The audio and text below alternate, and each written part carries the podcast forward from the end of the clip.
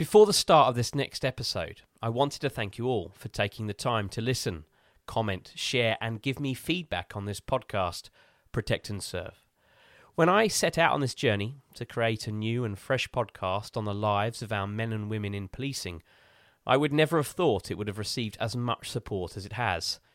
My goal now is to get more and more people to support the show, so I in turn can support two incredible organisations PTSD 999 and Trojan Wellbeing, both supporting men and women of our emergency services who are affected by mental health from the challenges they face in their professional lives. So please, if you haven't already, like, follow, and share the show so we can all help those that help us when we need it most. It means so much to me and it means so much to them. Thank you. My name is Oliver Lawrence. I spent over 12 years as a police officer serving in some of the harshest environments Australia has to offer. Now working as a senior investigator, security intelligence and crisis management expert in London, I've had the chance to meet and speak with some of the brave men and women of law enforcement who found themselves at the front line of the world's most infamous investigations and global incidents. From the underworld of bikie gangs and the mafia to terrorist attacks of unthinkable magnitude. In this series, I'll sit down with these brave men and women to hear their first hand accounts of these events and how they got there. Welcome to Protect and Serve. This just in, you were looking at a, obviously a very disturbing live shot there. That is the World Trade Center. Killer Seifeddine Rezgui has just entered the hotel grounds. He's looking for targets. The outcome in U.S. District Court today was not good for New Jersey boss Tony Pro Provenzano. Just how seriously the police are taking claims of abuse at the hands of Jimmy Savile came into sharp focus. In the UK, police identifying the suspect who killed two people on London Bridge. Police say they are investigating a suspected connection with a radical Republican organization, the New IRA. Freedom itself was attacked this morning by a faceless coward. And freedom will be defended. There are many ways to break down barriers, stereotypes, and preconceived views based on someone's appearance. Victor Olisa found his solution through his love of sport. He is, by his own admissions, a passionate player and follower of football and the Metropolitan Police's football team. He found that by playing sport, it allowed him to develop relationships with his colleagues who would no longer look at him as Victor, the black police officer, but Victor, the incredibly talented footballer. Victor's story in policing is one that should inspire us all to challenge ourselves and our thinking, the way we interact with each other, support each other, and lead by example.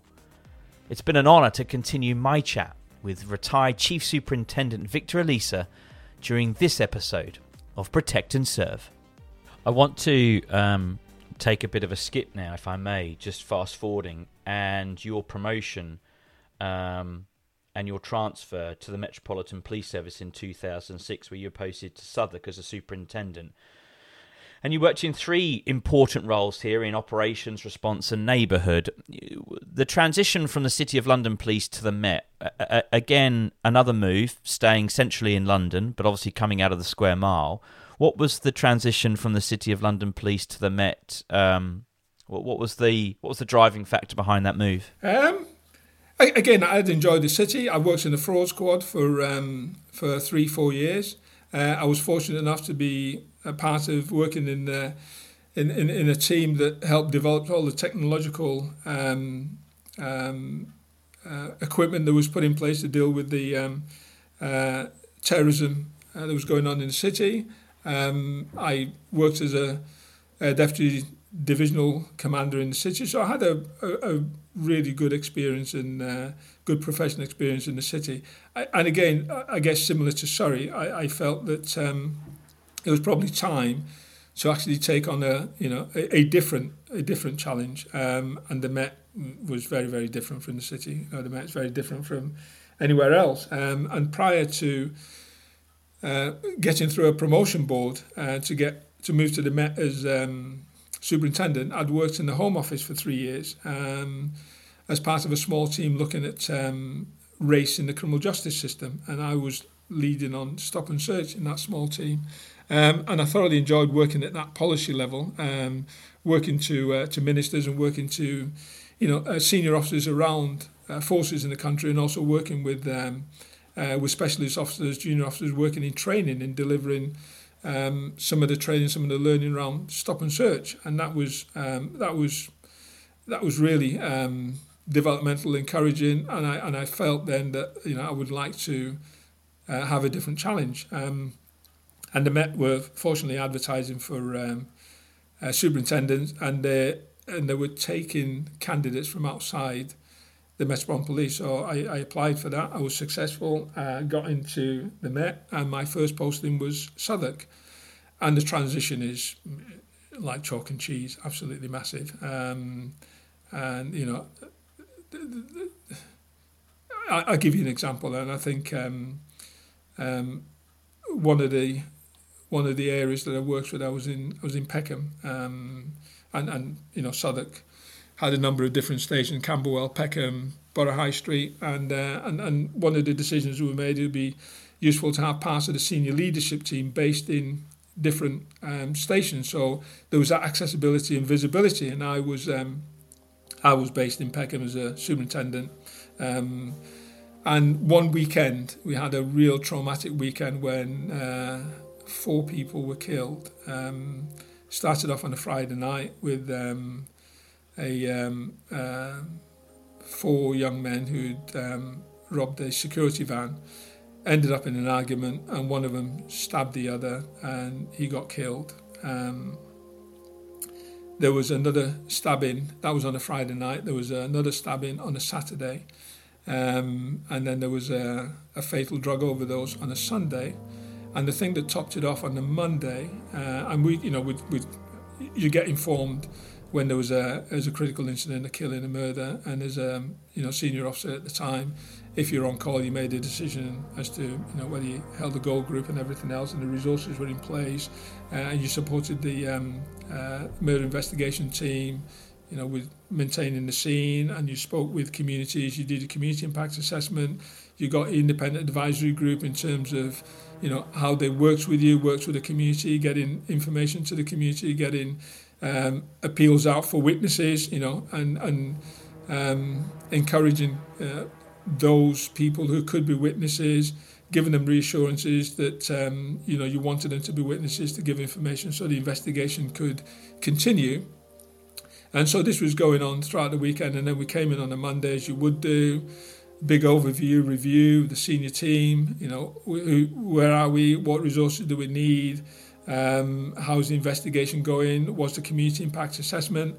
And as you can imagine it was really tense. And then on the monday i remember getting a call late in the um, in the evening that there'd been another murder. And what had happened was um, the the um, the young man who'd stabbed one of his mates on the friday the guy who died, his friends had decided to take out revenge. So they'd gone to the house of of the um, of the young man and um, gone to the bedroom which this which he shared with his 15 year old brother, and they've just sprayed the bedroom with um, automatic. Oh weapon. my god! And his 15 year old brother was in bed and he was killed. Jesus, that's awful. And it was just, it was awful, absolutely awful. And um, and for me, it's, it's the it's the first real moment of community anger. Um, not anger at the police, but anger at the way that the situation and level of control had just deteriorated.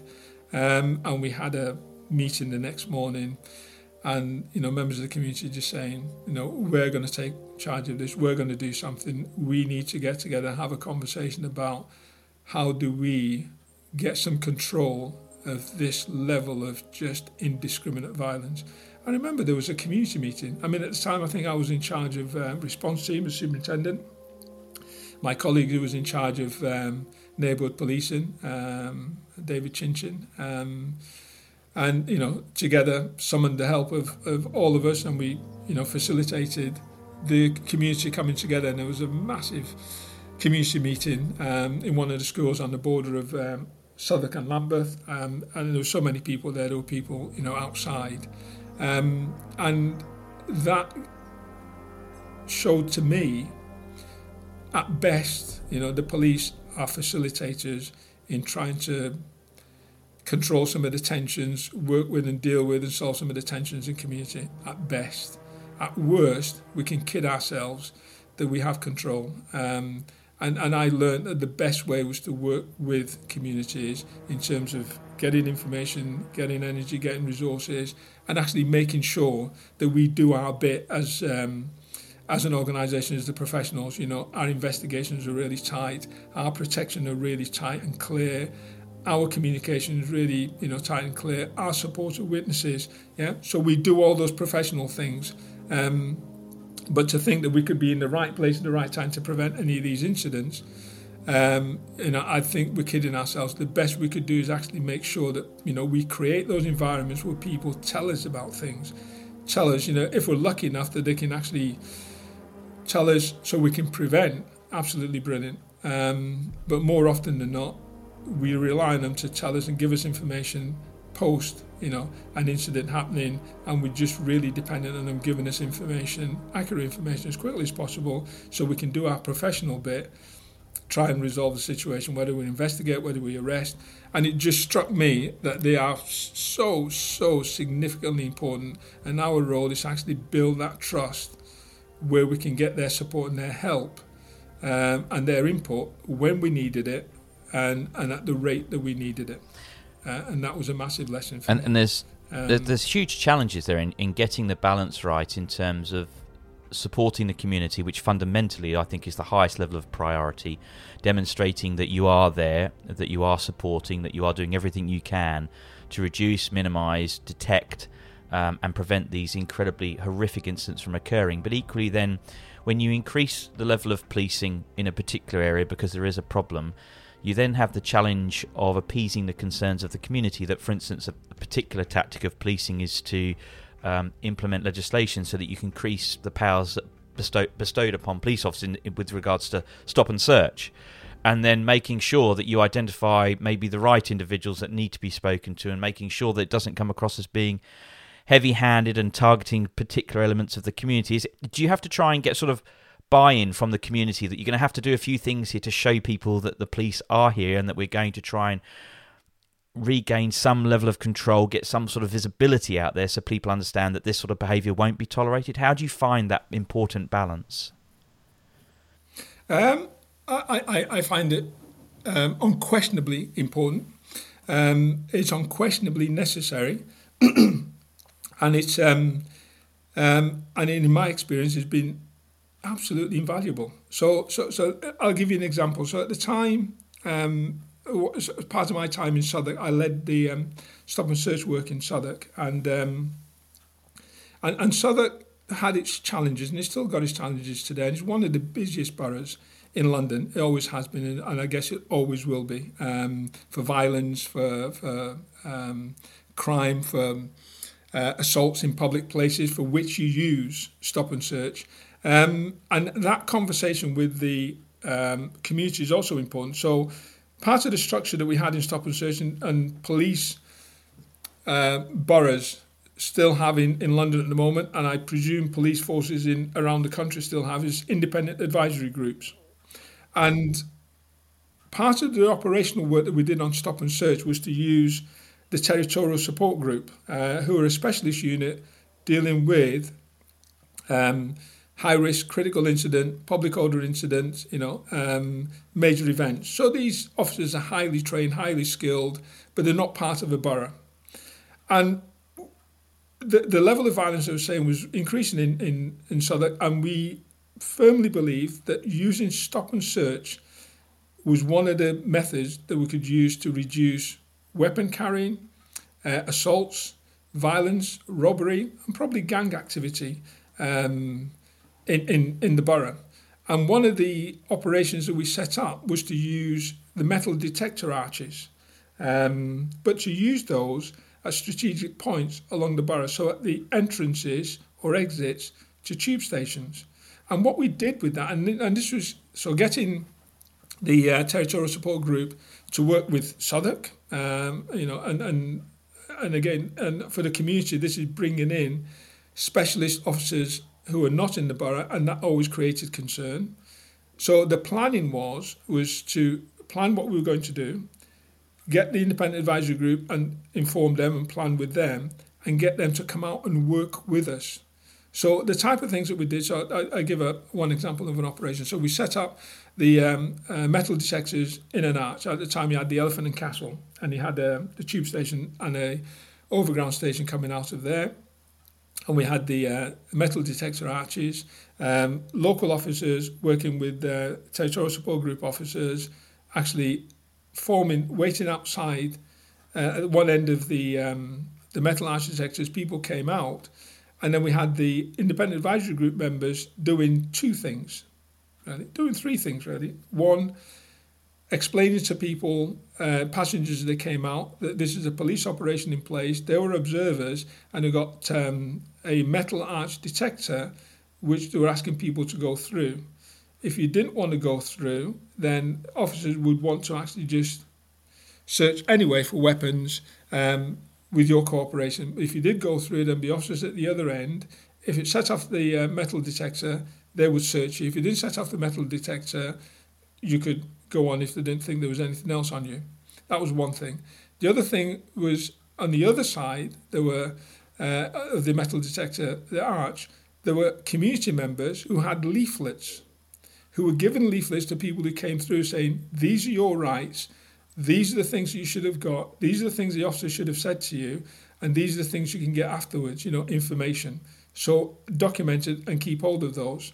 And then the third thing they were doing was that there were officers, there were members of the community who were actually then saying, I was running a survey. How did you how did you think? What was your experience? You know, if you want to give us feedback, give us feedback. Now you can imagine the level of trust that's required to do that. Not only have you got um, members of the public assessing, monitoring what officers were doing, but also working with them. You had officers who actually were carrying out a really sensitive and tricky operation because people are coming out from having been at work, going out in the evening. The last thing they wanted was to go through a metal arch. They wanted to get along their way. They understood that there were violence on the streets, but most of them say it's got nothing to do with me. Yeah, why don't you do this somewhere else? So gaining that level of understanding and acceptance was really important. And, you know, using stop and search, which is always had a real challenging um, um, explanation reputation in a challenging borough under challenging circumstances um, was difficult in itself. But we carried out a number of those operations around Southwark, and in my view, they were effective um, in detecting, but they were also effective in building reassurance, building understanding, and I think in building trust in, in not only the members of the independent advisory group and other members who came and worked alongside us on those operations, but I think in the wider community because there was a sense that they understood what we were doing, it was explained to them, uh, and there was a rationale for doing it. Now, could you do that operation every time? Of course you couldn't. But you could do that in specific situations. But the communication, the explanation, the dialogue, the collaborative working was really important then. And I think all those elements in actually policing today are still important. I want to talk about um, probably what is one of the greatest challenges in your policing career. You have to correct me if I'm wrong with that statement, but I, I feel it possibly is. In, in 2011, uh, London and across the country, um, there were significant levels of public disorder to levels I don't think we'd seen for an awfully long time post sort of Brixton riots, um, the the farm riots, um, which led to the, the tragic death of, of, Keith Blakelock. But 2011 was as a result of a fatal police shooting uh, where a, a, young black man, Mark Duggan, um, was fatally shot by police, which is a, a tragic incident not only for his family and for everybody concerned. It's not what anybody wants to see or be witness to. The jury looking into the death of Mark Duggan have been told they must decide whether it was absolutely necessary for armed police to fire the fatal shot. The officer concerned said he fired in self defence. Well, the partner of the man whose death triggered the weekend's riots has told Channel 4 News that the protests against his death have got out of control. Simone Wilson is still in shock, still struggling to pick up the pieces still trying to get answers. Mark Duggan was her partner and was the man police shot dead in Tottenham last Thursday night. The demonstration that followed wanted answers. The riots that followed wanted something else. But the ramifications of that incident led to significant public disorder. What was it like as a senior officer in the Metropolitan Police in 2011 with the fallout from that incident? It must have been an incredibly challenging time. It was. It was. It. Um, I remember in 2011 I was working. I was leading the stop and search team for the Met, and I was based in the um, in uh, in the police building in West London, um, Empress State Building. Uh, and I remember. So I wasn't. I wasn't. Um, uh, operational in a sense. I, I wasn't attached to any boroughs or operational unit, and I remember sitting there as a superintendent watching this and thinking, I I want to be out on the street to actually be able to to contribute, you know, to the policing, to the um, um, um, policing that was going on. But I, I, I just did not have any unit to be part of, and I just I, I remember sitting there really on some of the images, just really mortified as to what was happening in London, you know. Um, and and equally, you know, um, with the shooting of Mark, and I, I remember some of the messages, some of the first messages that came through to the police. Uh, things like, you know, um, it'd been reported that he'd been executed. Uh, he was pinned to the ground and shot by a police officer. Um, it'd been reported that he'd shot a police officer and the police had, had, had uh, shot back in self defense. So all these misinformation came out and it created an environment and it created a situation when it felt as though the police had, had unjustifiably shot someone.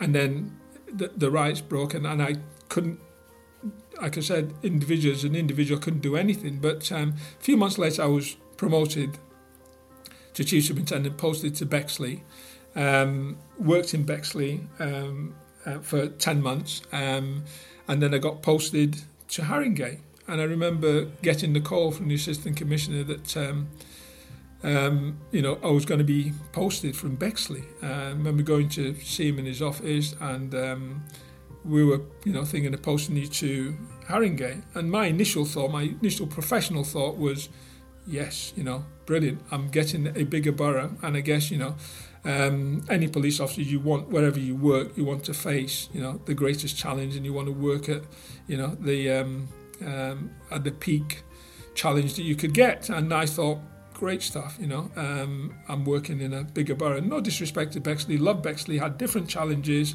um, but, you know, going to be given the opportunity to have a different challenge. Um, and then obviously realised Haringey, Tottenham, riots, um, and, and it really just raised the stakes in terms of the challenges. Um, so professionally, I was excited, exhilarated.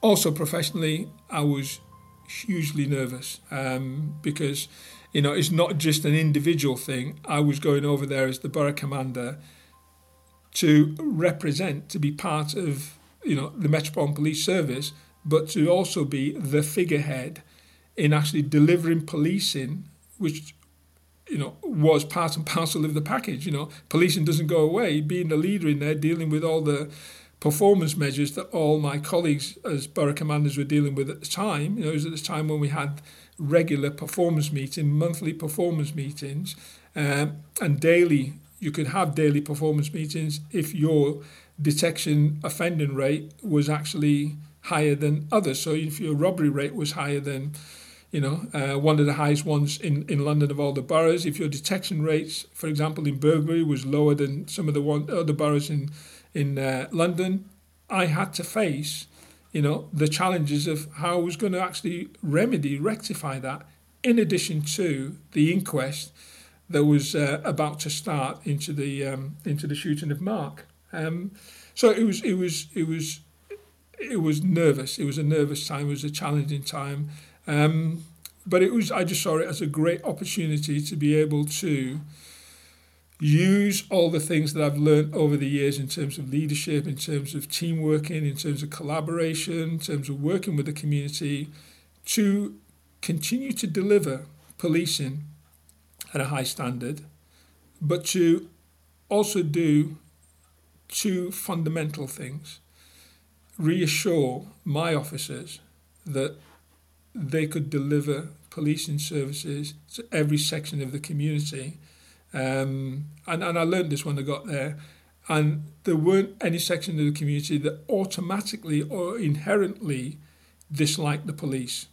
And I'll give an example of that if, if, if time permits. Yeah. So I had to do that reassurance. Um, so we had to deliver policing services to all, but then also had to reassure the community that the police is there for every single one of them, regardless of age, ethnicity, social status. We were there for all of them. You know, as you mentioned in your introduction, there there was a legacy in um, in Tottenham. Um, you know, with the death of uh, Cynthia Jarrett in um, Broadwater Farm, the murderer, the death of Keith Blakelock, in the disturbances.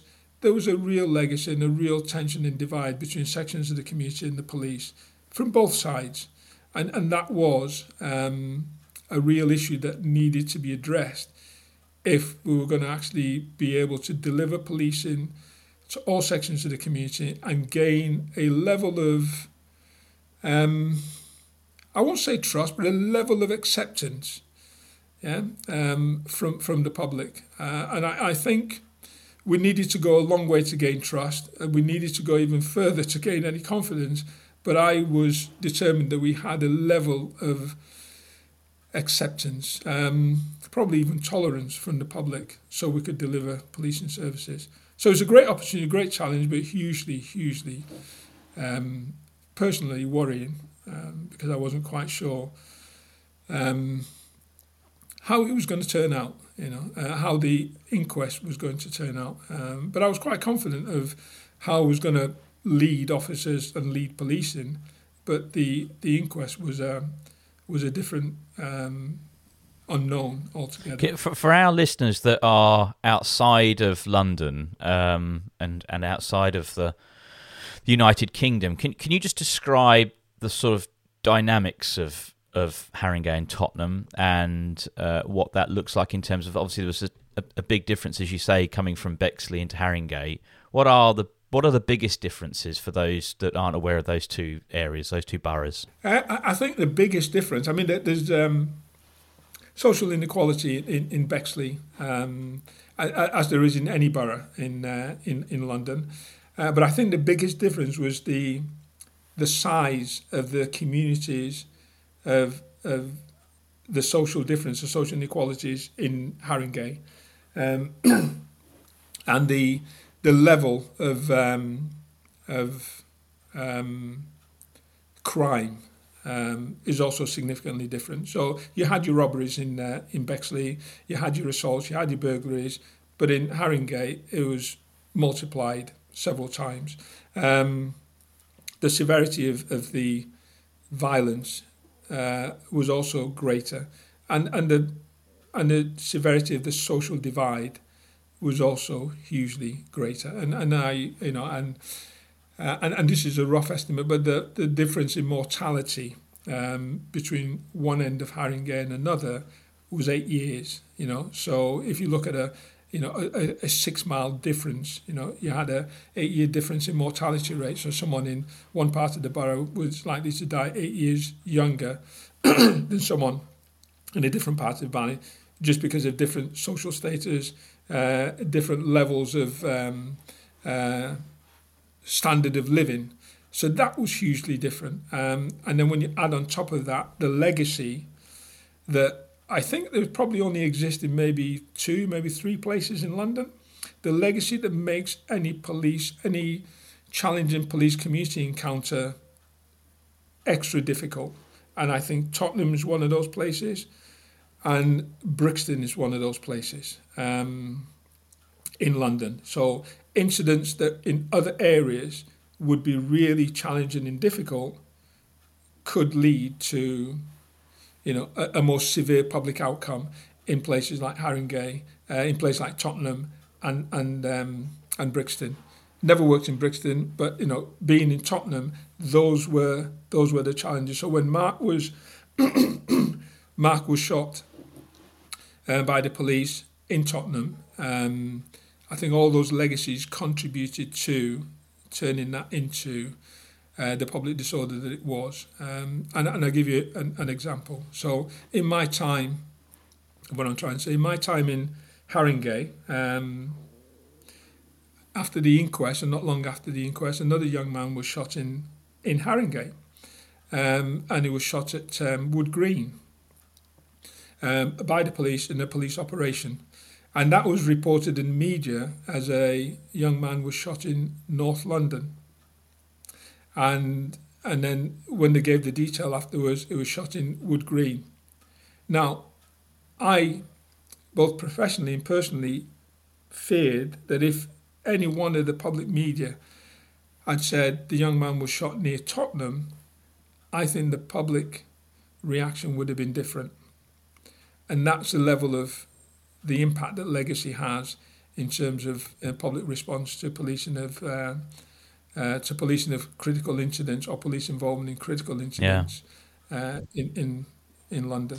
So uh, this and this is where I suppose my opening piece in terms of where I sort of watched your incredible leadership, which was inspiring really for a for a junior ranked officer at the rank of sergeant as I was to watch you manage and oversee such an important time in that borough's um, history in terms of the findings which came out as as to Mark Duggan's death being uh, a lawful police shooting incredibly tragic. You still have families to support communities to reassure um, but ultimately, a finding is handed down. And obviously, Sir Bernard Hogan-Howe, Lord Hogan-Howe was the commissioner at the time. I think it was Assistant Commissioner Martin Hewitt who was leading um, the Met's response into terms of that finding. And I remember vividly watching you sitting in a room on the documentary, The Met Policing London, this finding coming down, and the concern that you had with how it had been delivered in terms of it being a lawful police shooting and what that meant for the community. And then when Mark's family came out and delivered a statement, which um, was one with a lot of anger, a lot of frustration, a lot of upset, and I think all natural emotions that one would expect to see, but equally emotions that really worried you as to kind of what that response would mean for the communities of Tottenham, because there was a comment made to this is now time to re-engage in sort of against the police, and, and that's not what you wanted to happen. That's not where we wanted the communities to go. How was that period for you when that decision came out, sitting inside that police station as the borough commander, trying to make the right decisions with a colleague next to you as to what could happen next? Because it must have been very, very hard to plan for.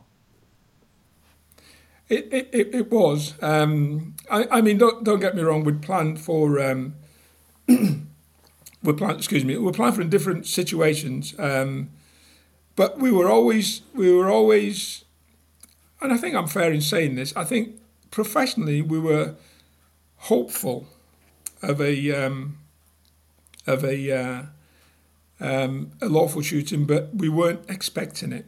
Uh, and, and I'll tell you that the, the, level of um, of community um, um, anger. So during the, the inquest, I mean, I, I, had regular meetings with a with a number of people in private. Um, and I, and had uh, regular meetings, weekly meetings with uh, um, um, one of the people in, in North London, Haringey, a real activist and, and challenging to police. And one of the conversations we had was that um, he was saying to me that the judge should not give the jury the option of lawful killing because there's no way the evidence will point to a lawful killing of Mark Duggan. So it should have been only um, neutral verdict or a non-lawful killing. And the conversation was, you know, the judge has got to leave open every option available to the jury. But his view was the public did not think that there would ever, ever be a situation where there would be a verdict of lawful killing. One. Other thing was it taken the family, um, not necessarily the mother, but the aunt, lots of convincing to pursue the legal route, to go down the legal route to try and get, as they describe it, justice for Mark Duggan.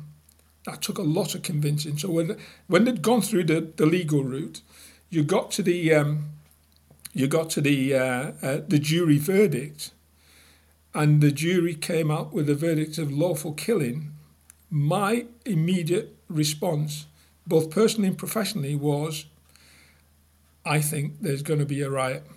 One, you had activists who were saying the Jews should never have been given that option.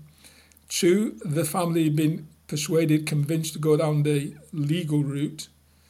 Both have been disappointed. That both have received a result that they never expected. We as an organisation hoped we would get a result that we believed was fair. Uh, but even as you could see in, in the television program, even the verdict of a lawful killing came as a surprise to some senior officers. So my immediate thought was all the preparation that we made to deal with the public order situation, to deal with another public disturbance, we were going to have to implement. And part of that, part of that arrangement was because one of the reasons that led to the riot was, you know, the family of Mark came to the police station, wanted to meet a senior officer, and the senior officer wasn't there. And that was interpreted as being disrespectful. Through the different meetings, um, one of the things that we agreed was that I, and I agreed to this as well in the end of the discussion, I, as the most senior officer on the borough, would always be available for any occasion where there was a potential that any member of the family would want to come and meet the senior officers. So there were a number of days I slept at the police station just to be there. And part of the agreement was as well, we knew the family were going to come back, whatever the verdict was, was going to come back to Haringey, uh, come back to Tottenham. We knew they would come outside police, Tottenham police station, and we knew there were going to be a crowd with them. So we'd planned for that but we planned for a neutral verdict, which was a high risk situation we had to deal with. Um, even an unlawful killing may have given some uh, people in the community the justification to start another public disturbance. So we planned for that. We had all the all the planning, all the officers, all the equipment in place to be able to deal with that. Um, it would have been a a really difficult uh, policing operation, um, but we planned to do, to do that. So when the verdict came in of unlawful killing, my initial thought was we'd have to use all the resources for the most extreme situation. Um, excuse me. we have to use all the resources for the most extreme situation. Um, so professionally, I was I was worried, um, and I couldn't see a way that the family could be convinced, or the people who support the family could be convinced to be peaceful um, when they got back to Haringey.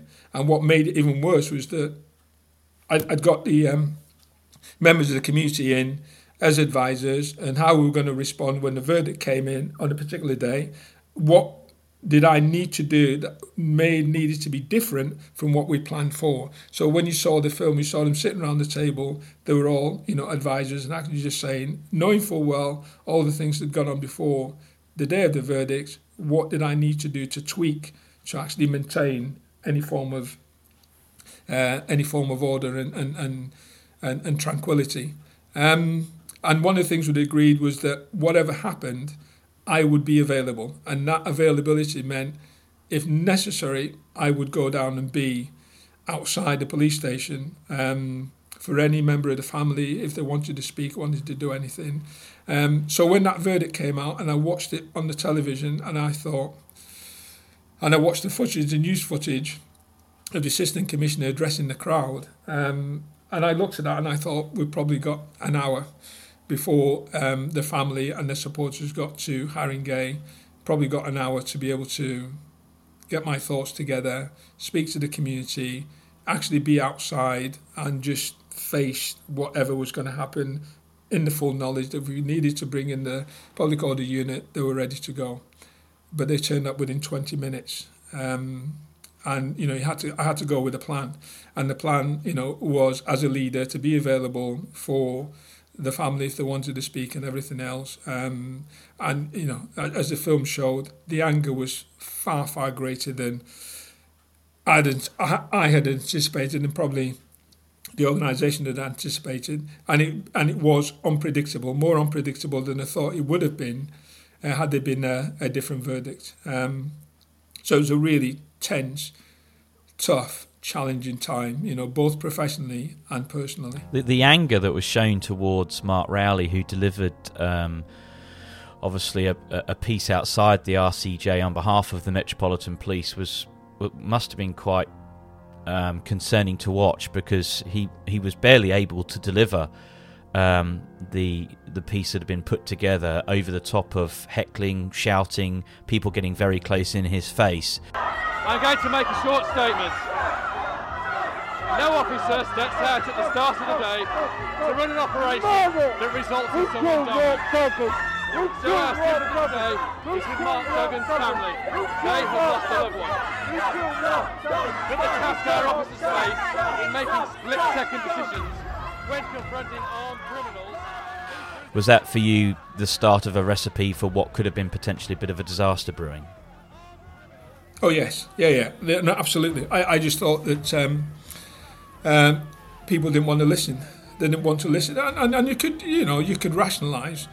Why would they? Um, they thought that you know the the, the institution of of, of the, of the country were going to, you know, we're going to give them a verdict that they believed was the right verdict, and they didn't get it. And so they were probably thinking, well, here's all the different institutions, policing, um, courts, all combining together and working together against, you know, um, ordinary members of the public. Um, so yeah, and, and I just felt yeah the, the anger, there, there was the anger there, but I, I felt there would have been there would have still been thoughtful of actually not doing anything physical. Uh, the, the, the reality was the anger was was going to be back in Haringey. The anger wasn't going to be. The anger was at the police institution. Uh, that's the Met. The anger is at the senior officer who's reading out a statement.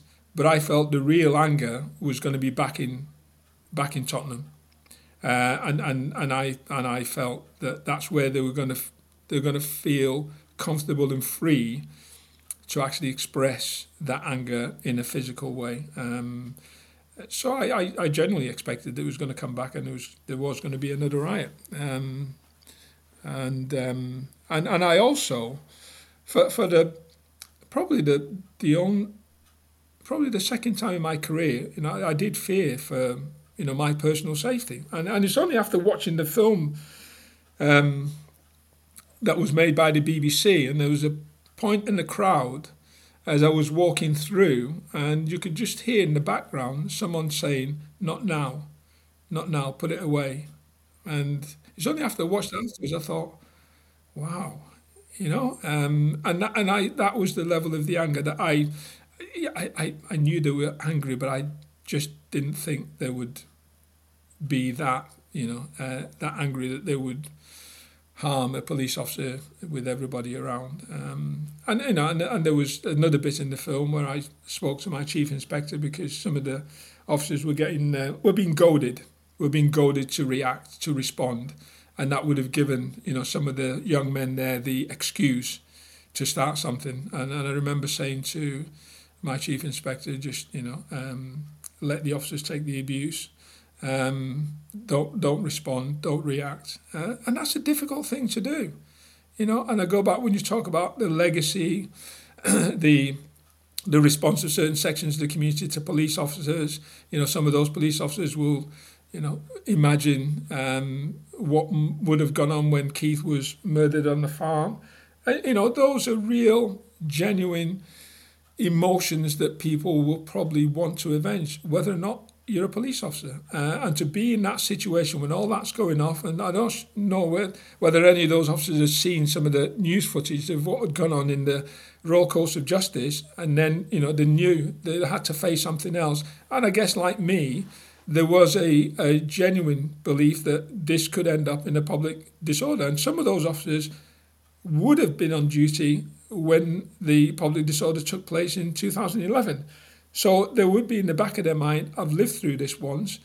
You know, am I going to have to live through this again? And here's, you know, the bar commander saying to us, let these people just tease us, abuse us, and be, you know, um, abusive towards us. So it's a, it was a massive ask. And I, you know, um, as, a, as a as a senior leader, I hold my, I have massive respect for those officers. You know, and people say you're a disciplined service. Yeah, of course we are, but you still have people still have emotions. I have massive respect in terms of the level of control and and and um, response to what was a real challenging, difficult, tense situation. We just, we've spoken a little bit about this the, the BBC's documentary, the uh, you know the Met Policing London, which came out in um, 2015, which was uh, uh, you know the series one, which was focused heavily on the 2011 public disorder and, and obviously the the inquest into Mark's Mark Duggan's shooting. Behind the scenes with Britain's biggest police force.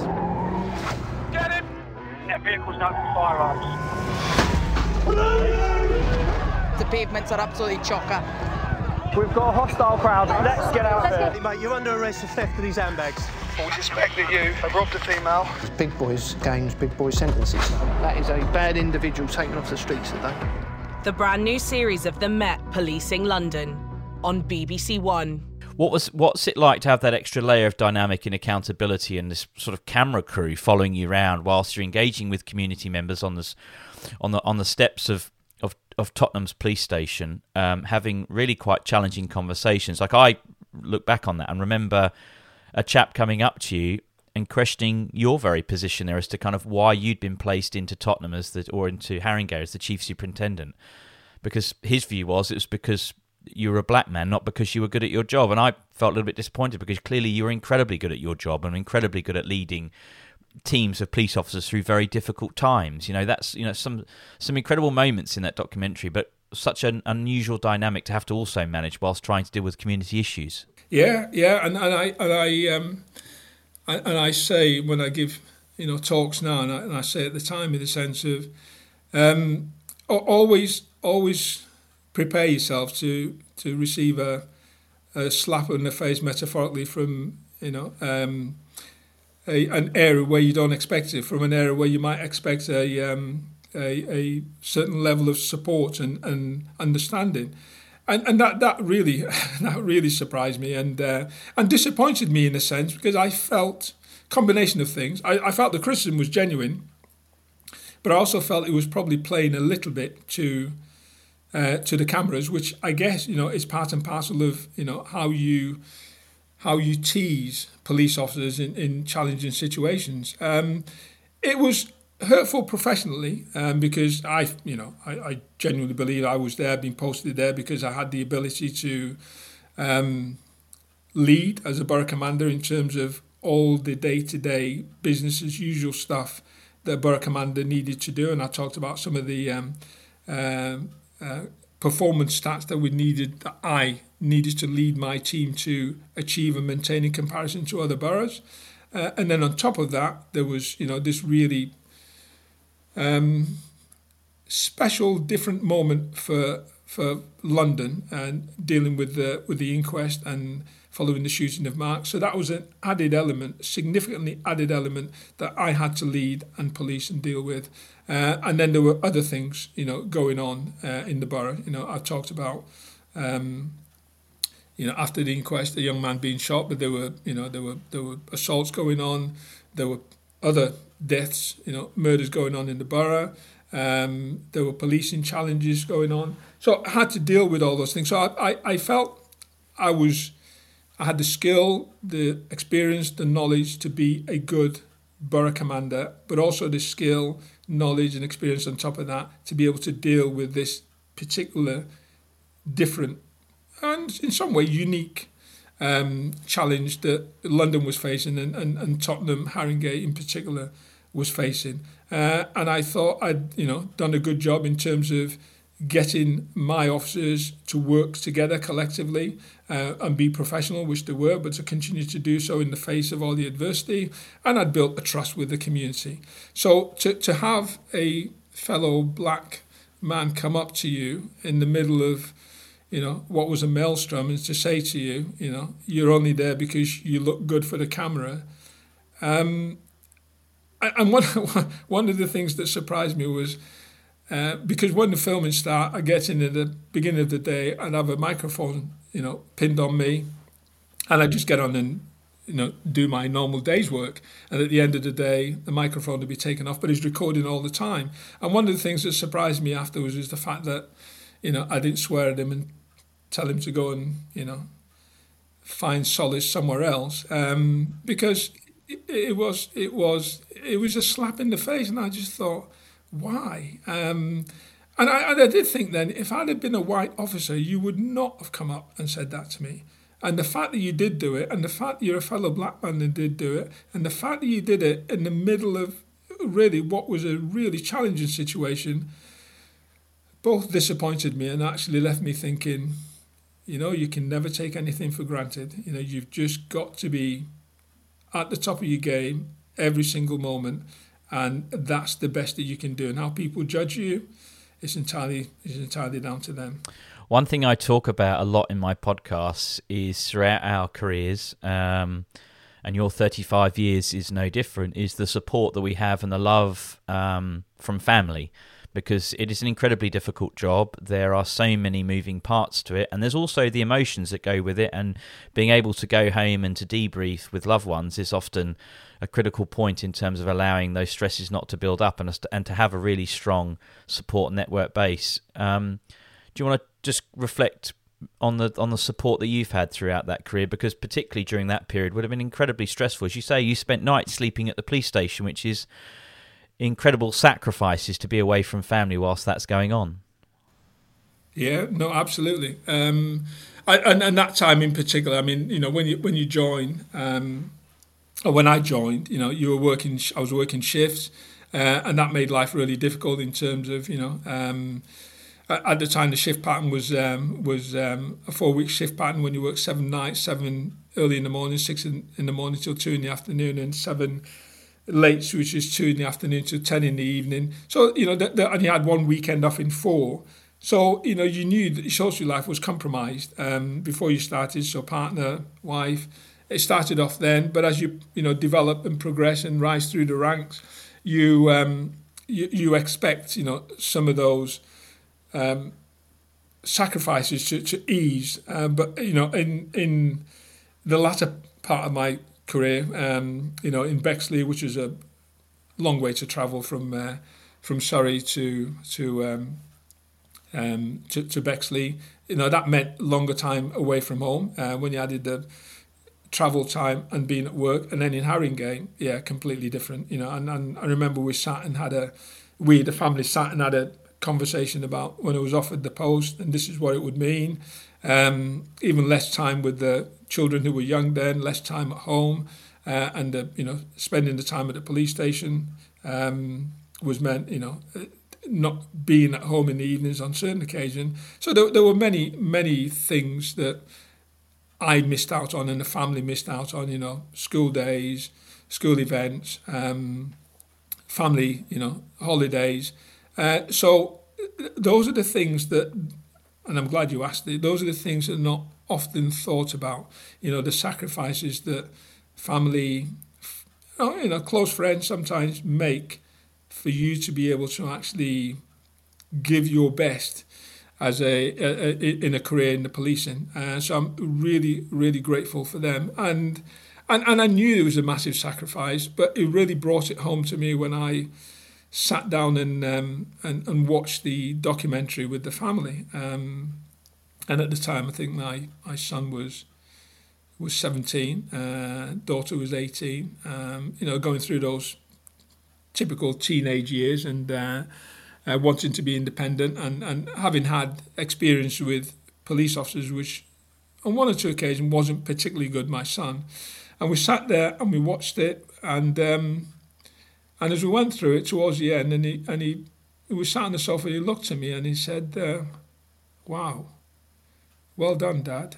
You know, I didn't realise that that's what you were doing." And you just thought, "Yeah, you know, um, that's what I was doing, which they didn't know about, but they're still supportive there and everything else." So it's um, you know, it's a really good point. It's a massive sacrifice that families make for us to be able to pursue a career in policing that um, doesn't get acknowledged as often as it ought to do. No, I I totally agree with you, and um, it's something that I often reflect on significantly because families ride those challenges just as much as we do, but equally in the background, and often they they bear the brunt of the stresses and the and the absence of a loved one because we're busy there looking out for other people rather than sometimes their own families, which is one of the greatest challenges. And I think it's um, they're the unsung heroes as I describe them.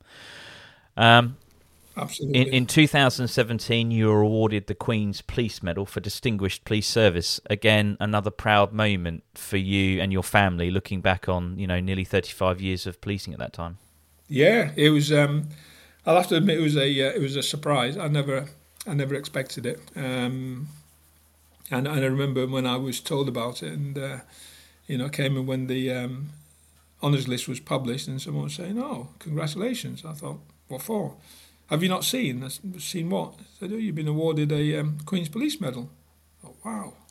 Um, yeah, so I, you know, I, I, and I, I, I didn't know, you know, um, where it come from. I did, did remember stupidly asking the commissioner and. Uh, you know, having a conversation, saying, oh, I'm not sure who's um, recommended me for this, and uh, it'd be interesting to know. He said, you know, Vic, there's some things that you just leave alone. Um, so it was, you know, it was a, it was a huge, yeah, huge privilege because, um, you know, it's, it's for it's for something, it's for being good at a profession that you've chosen to pursue. Uh, and I also remember another colleague from uh, from the city phoning me up and saying, look, well deserved you've got that for being a good cop and you haven't got it for rising through the ranks, um, which I thought was a massively encouraging compliment. Um, yeah, so it was a surprise and it was, you know, um, um a real, you know, privilege um, uh, and an honour really to be to be seen uh, and recognised for, um, you know, doing well at an occupation and a profession that I'd chosen. Yeah, I was I was over the moon, and um, uh, and, and in, in in a way it wasn't intended, but in a way I think it was uh, probably the best way to be able to say to you know family, parents. Um, um, you know, my dad was not alive to, to, to see it, but to be able to say to my mum, uh, you know, and wife and children, thank you for all the all the support that we just said before. You know, all the support um, that you you gave throughout the years when I was running around in uniform. Um, I think that's a I thought that was a good way to say thank you to them because it wasn't just for for me in my policing career, as we said before, it's for all the um, support in the background and all the commitment that people make to enable you to be able to be a, a police officer we can't round out or, or end this conversation without talking about your love for the game of football, the importance it's played on your life with commonality with your colleagues, which we spoke about a little bit about off air. Uh, you know, you're a huge supporter of the Metropolitan Police football side. You've been heavily involved in it. Sports obviously played an important part in your life throughout your career. Um, you know, you want to just talk us through how that's kind of allowed you to be able to switch off and to to do something which doesn't rely on you to think about the problems which face you in your professional life. Yeah, yeah. I mean, I, I think if you were if you were talking to my wife at the moment, she'd probably say, "I don't switch off when I'm in sport. You know, when I'm playing, I, am probably more more vocal than, than uh, in my profession. And when I'm watching, it's probably you know, I've got colleagues now when I sit next to them in uh, um, at Met games. I'm probably I sometimes think you're in the directors section, you know, Vic, stop bloody screaming at, you know, what the uh, referee's decision is. Uh, so, yeah, so I probably don't switch off. But yeah, no, sport has been a has been a a huge influence, I think, in um, in enabling me to settle into into policing. So, uh, and, and I said when I when earlier on that when I decided to join the police, I applied to Surrey Kent and the Met and Surrey responded really promptly. And I've since realised that part of the reason for that was um, I played football at university. I uh, captained the team one year, and in one year we won the University of London Cup, um, which was brilliant achievement. Although we, the university had done it before, um, it was a brilliant achievement to be able to do it. Um, and at the time, there was uh, it was at the time when the police paid for officers to go and get degrees um, while serving. And there was an inspector from Surrey Police who was the secretary of Surrey Police Football Club who was at Royal Holloway College. Um, and, and, you know, and, he, and he spoke to um, students who played football as well in his history course. And so I played football. So when I applied, I think there was then that certain commonality in the sense of he's a good student, he's a good footballer, he could be a good cop. Do you know what? You know, and I think that that speeded up the uh, process for my application, and I got into Surrey. Surrey responded much quicker than either Kent or or, or Met, but because you know um, there was that knowledge already of me with somebody who's working in Surrey, and then when I joined, and I remember you know ten weeks at training school, and I come back on a Friday. I got back to uh, my posting in Guildford at uh, you know about uh, five o'clock, and um, get told that the borough commander would like to see you. It's only five minutes, you know, just want to have a chat to you, welcome you back, and um, you know you can settle down. And he, goes home. So I go to uh, the borough commander's office about quarter past five, and I get in there, and you know, conversation. Yeah, you've done really well at training school, good marks. You know, um, um, how was it? You settle? Yeah, welcome to Guildford. Um, and that was about ten minutes, and then he said, "I understand you play football." Well, yes, I do. And we spend the next hour and ten minutes talking about football. I come out, I come out the borough commander's office, you know, uh, an hour and a half later and I look back now, that must have sent a significant message subconsciously, uh, intentionally to the other staff. So here's a new, here's the first black person who's joined the mm. force. Mm. He's come back from training school. On a Friday evening, he's gone to see the borough commander, who normally spends five minutes with people, but they spent an hour and a half together. What's all that about? You know, he's either dropped himself in the khaki or there's something about him that means you know we you know we're not gonna we're not gonna mess around with him if if anybody thought of doing so. And then on top of that, started playing football. and it was a case of, you know, and I got told this afterwards, and people would ask, you know, colleagues who, who worked in different stations around Surrey come together, we'll play football together. Oh, who's that black guy who's just joined? Oh, Vic. Yeah, Vic's the football team. We play football together. Oh, and the conversation changes. So rather than who's that black guy who's joined Surrey Police, it's a case of, oh, he's a footballer, he's part of the football team. Oh, he also happens to be black. And again, I think that provided protection that may not have been there. And that certainly changed the conversation about me that may not have been as positive as it was because there was that commonality. People were talking about me as member of the football team and the colour, although it was there, and there's no question it was there, but that became secondary. And I guess that probably added some protection for those people who may wanted to have been derogatory, now thinking, oh, hang on, he's part of the football team. He's part of, I know him, I get on with him, and if he gets on with him and plays football with him, let's have a different type of conversation. And that's moved all the way through. And over my um, time in the service. There's many occasions where the borough commander at the time in Guildford when I joined moved to the Met, you know, worked as a commander, worked as a DAC in the Met, and there were many, many occasions when I phoned him up, we'd go and have a chat, career chat, career development, um, which I probably would not have had access to had I not had that relationship, that commonality to start off with. So that helped me through my career um, all the way through. And, you know, even when I uh, just before retiring, I became part of the Met Police um, directors, and that provided again contact with officers from different areas. Albeit you don't have officers playing for the team now, but officers who were involved in running the team, and it kept me in contact with people in different areas of the Met that I didn't know, and it kept me with you know insight into the Met at the moment. Um, in, in a different way. So sport has been hugely influential, um, and I think, I think for me played a real significant part in my fitting in um, to policing. Um, uh, both in Surrey and the City of London, where I played football as well in the City of London. Again, got accepted very, very quickly because of that you know, um, football connection with the guys that played football, who works in different departments, although it's a much smaller force, but then again, that commonality just gave you the acceptance um, from other officers you probably didn't work with for a while, or probably never got to work with, but, you know, there was that commonality there. Uh, so it's hugely influential. And, and I now think, you know, that as a principle, if policing services could find a way of actually focusing on the commonality that people from black, African, um, Asian, um, you know, minority background bring to policing, I think there's a real opportunity there to improve, you know, retention, um, um, performance, reduce anxiety from people joining the police service. And I think we could actually find a way of actually increasing the retention, maybe increasing the um, um, application of uh, people wanting to join the police service. 2017 was um, when you hung up your epaulets and, and policing came to that chapter in policing came to an end. Were you were you ready for it to come to an end at that point? Were you sad to to, to leave? What were the emotions?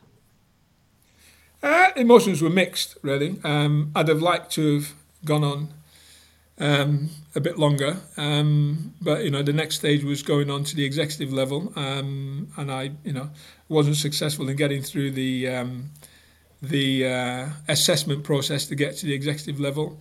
Um, and uh, look, I've thoroughly enjoyed uh, being a borough commander, uh, and I think in policing is probably you know one of the most enjoyable ranks to work in because it it gives you a certain level of autonomy, but working within a a clear you know clear parameters of what you can do for the organisation, and it's hugely hugely rewarding when it goes well, um, and it's a massive learning experience when it doesn't go quite well. But um, you know, I'm I'm lucky enough to be able to come out the other side to say, yeah, you know, um, achieved some good things, got some good results, um, had some good experiences, made lots of friends, um, you know, and I've come out in one piece, and and and so I really enjoyed that. Uh, and then at the time I retired, I thought, well, you know, I could. I could, you know, ask to go back to be a borough commander in another busy borough, but I'm not sure, you know, um, professionally I'd be learning that much, and certainly I wasn't prepared to put the family through another really challenging process of being away from stint of being away from home, not being there. Um, so you know, I, I, thought it was just the right time. It was the right time to leave. Um, you know, and I guess you know if you're going to leave any any uh, work that you do in any profession occupation is probably leave it when you know you're at your peak. Um, and I think, yeah, um, I could I could console myself. It's the right time to go, even though you know, if the opportunity had been there, I'd have I'd have worked on a bit longer, but at a different level. But I'm I'm you know I'm hugely proud of what I achieved. I'm happy with the decision that I made, and I'm uh, you know I'm I'm happy with certainly happy with being retired. When I look at some of the things that policing have to face at the moment, I'm definitely happy I'm retired. Uh, we, although we walk away from policing, policing I think is very much in our DNA. You could call it, you know, the, the, the, blue blood that runs through our veins in terms of the years that we, we, we give to the public and to the organisations in trying to create safer communities and to support people in the greatest time of need. And we often find ourselves end up doing more for policing outside of the job than we do when we are in it. And I'm just wondering, outside of policing, what does what's life look for for Victor now? What are you what are you doing to keep yourself busy? And you know, you still tackling the sort of challenges that police fa- policing faces on the outside.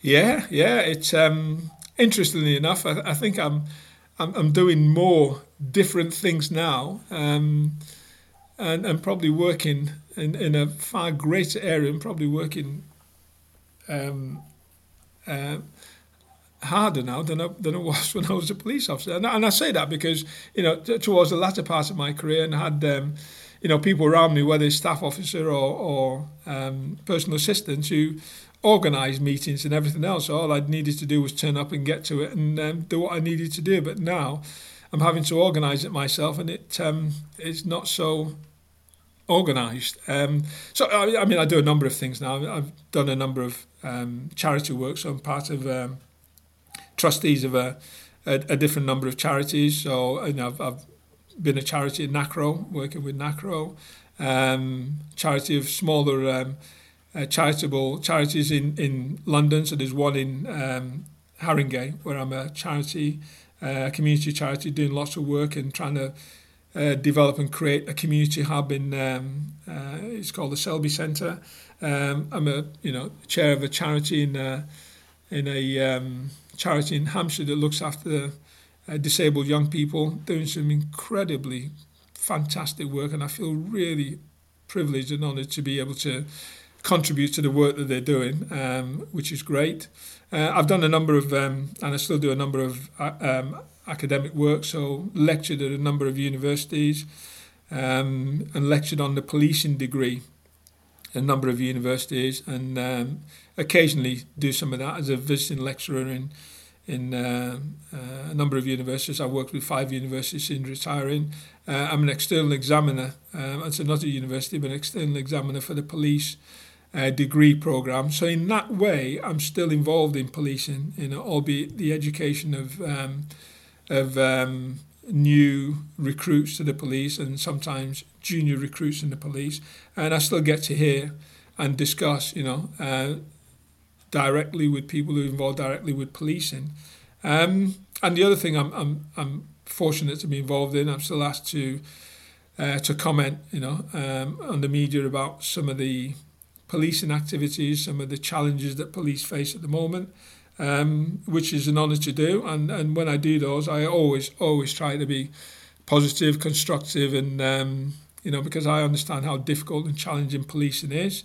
Um, and I understand that, you know, it's, it has become more challenging, certainly in the last, since I retired five years ago. And it's, um, uh, and part of that challenge, I think, is that you know, when I joined 40 years ago, the police organisation could control to a to a fair degree the information that people had about policing, you know, what you knew about what the police did, how they did it, and the results that they achieved. Now, I think a significant amount of that control is gone. You know, research into policing is much broader. Uh, access into policing is much wider, you know, whether it's through social media, whether it's through people taking more interest, uh, whether it's people actually observing policing on the street. So the police have far less control of managing the information that goes out about what it does as an organisation, as an institution. And that makes it even more difficult for police to control their brand. And for me, it means that policing needs to be aware of that and actually understand that people have more information about the organisation, the institution, its people, than maybe in some cases the police has itself. Um, and, and that helps me in terms of, you know, um, the, my involvement in policing at the moment, some of the public comments and statements that I make. Um, so although I've been retired from police five years, I still have a, a passion in understanding and, and trying to contribute in its development and its progression and its um, understanding um, with people who are not police officers with the community. Um, and that still gives me pleasure. And as, and as long as I'm able to do that in a productive and positive way, I'll continue.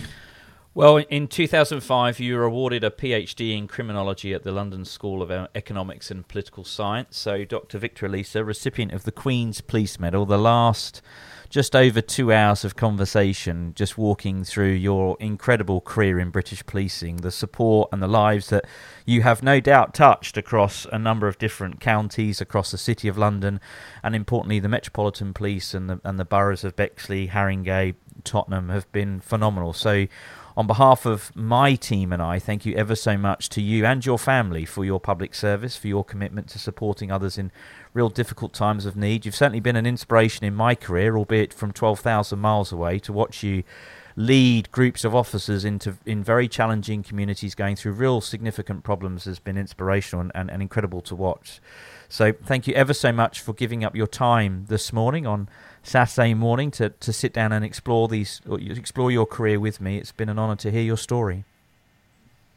Ollie, no, thank you. It's been a real privilege to be to be invited, and I've um, I've listened to um, you know other guests that've been on here, and um, yeah, I feel honoured to be actually share the same space with them. Um, so you know, a massive, massive thank you. Absolute pleasure, and we wish you all the best with all your future outside policing endeavours. Thank you very much, and uh, looking forward to catching up in the future. Protect and Serve is a Mash Pumpkin production, hosted by Oliver Lawrence, research and questions by Oliver Lawrence and Robert Winstanley, produced, edited, and sound designed by Jack Lawrence.